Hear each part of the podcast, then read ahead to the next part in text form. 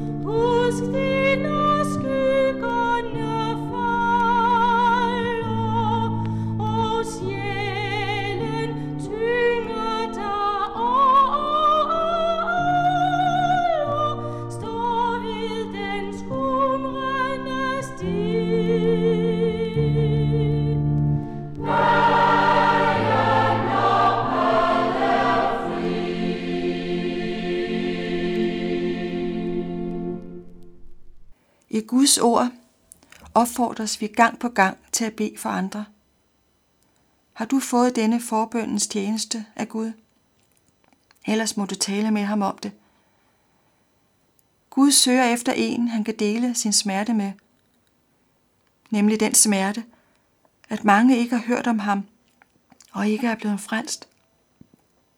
Han søger efter en i hver en by, i hver dit hus, i hver dit hjem, på hver en arbejdsplads, ja på hver det sted, hvor der er mennesker. Er der nogen, som du lever i forbøn for? Gud har sat dig netop på det fysiske sted og i den sammenhæng, hvor du er nu, for at du kan bede for dem, der ikke er kommet til tro på Jesus. Der er mennesker, som ingen beder for, hvis du ikke gør det. Gå ind i dit lønkammer og bed for dem. Ja, bed for dem, som Gud lægger på dit hjerte. Det siges, at det er i lønkammeret, at Gud begynder at uddanne os til sjælevindere. Du får ingen ære fra mennesker i lønkammeret, men det er her, den vigtigste kamp udøves. Indimellem kan man føle, at det er helt forgæves at bede. Man hverken ser eller hører noget til bønhørelse. Især hvis der er tale om et andet menneskes frelse. Ja, det kan være allersværest, når det drejer sig om vores familie, vores nærmeste. Det kan være så svært at sige noget til dem om Jesus. Men vi kan tale med Jesus om dem. Vi kan tale med Jesus om dem. Han lytter, for han elsker dem endnu højere, end vi gør, og han vil deres frelse.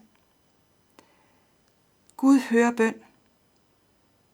I Daniel kapitel 10, vers 12, kan vi læse, Frygt ikke, Daniel, for fra den første dag, du satte dig for at opnå indsigt og ydmyge dig for din Gud, er dine ord blevet hørt, og jeg er kommet for dine ords skyld. Gud hører bøn. De bønder, der er blevet bedt for andre, er gemt hos Gud, og han husker dem og svarer på den måde, han finder bedst, og på det tidspunkt, han vælger. Forbønden lever i Guds hjerte.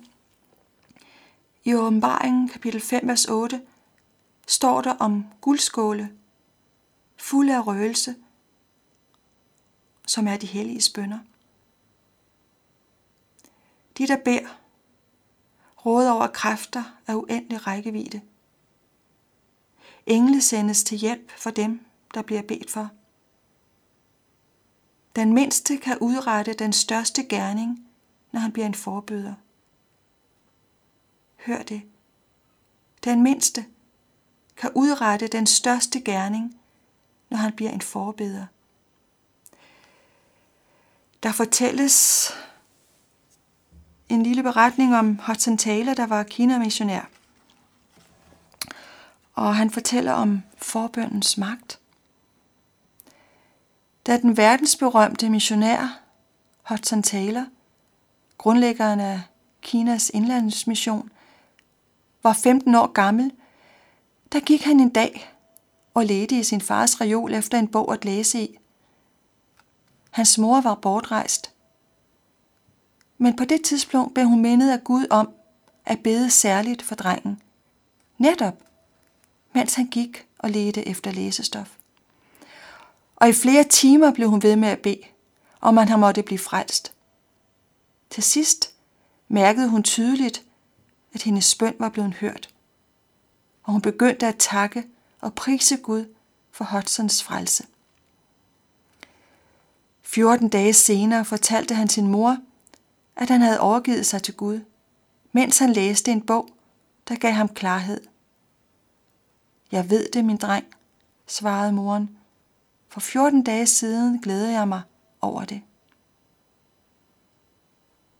Ja, forbøndens vældige magt står til rådighed for alle Guds børn. Der er ikke forbeholdt nogle enkelte. Der er også en lille beretning, som Moody fortæller. Moody, der var evangelist. Moody fortæller i stedet om bøndens magt. En troende kvinde blev syg, og lægen sagde til hende, at hun ville blive sengeliggende resten af livet. Hun gjorde det bedste, hun kunne gøre i sin situation, i det hun begyndte at bede for den menighed, hun tilhørte i London. Derved tog hun også brøden af sygdommen. En dag læste hun en avis fra Chicago, hvor en af Moody's taler var gengivet. Hun blev let til at bede, om Gud ville sende den mand til hendes kirke i London. Næsten i to år bad hun om dette. Og en søndag fortæller hendes søster, at en mutti havde talt i kirken om formiddagen. Der bad hun om at måtte være alene resten af dagen – hun lod være med at spise og bad til Gud om vækkelse, at den måtte komme, og hun blev bønhørt. Moody blev der i 10 dage, og 400 mennesker overgav deres liv til Gud i den kirke. Den mindste kan udrette den største gerning, når han bliver en forbeder. Vær udholdende i bønden og overvågne i den med taksigelse. Og bed til lige for os, at Gud vil åbne os en dør for ordet, står der i Kolossenserbrevet vers 4, 2-3.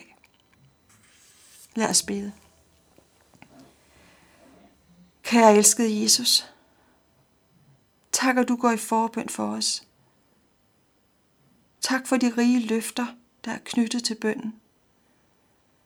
Tak for, at din tilgivelse og nåde dækker over forspildte bønder. Vil du tage os i din tjeneste og hjælpe os til at være udholdende i bønden. Vi beder for dem, vi er sat i blandt, dem vi færdes i blandt eller møde på vores vej. Frels dem og bevar os. Amen.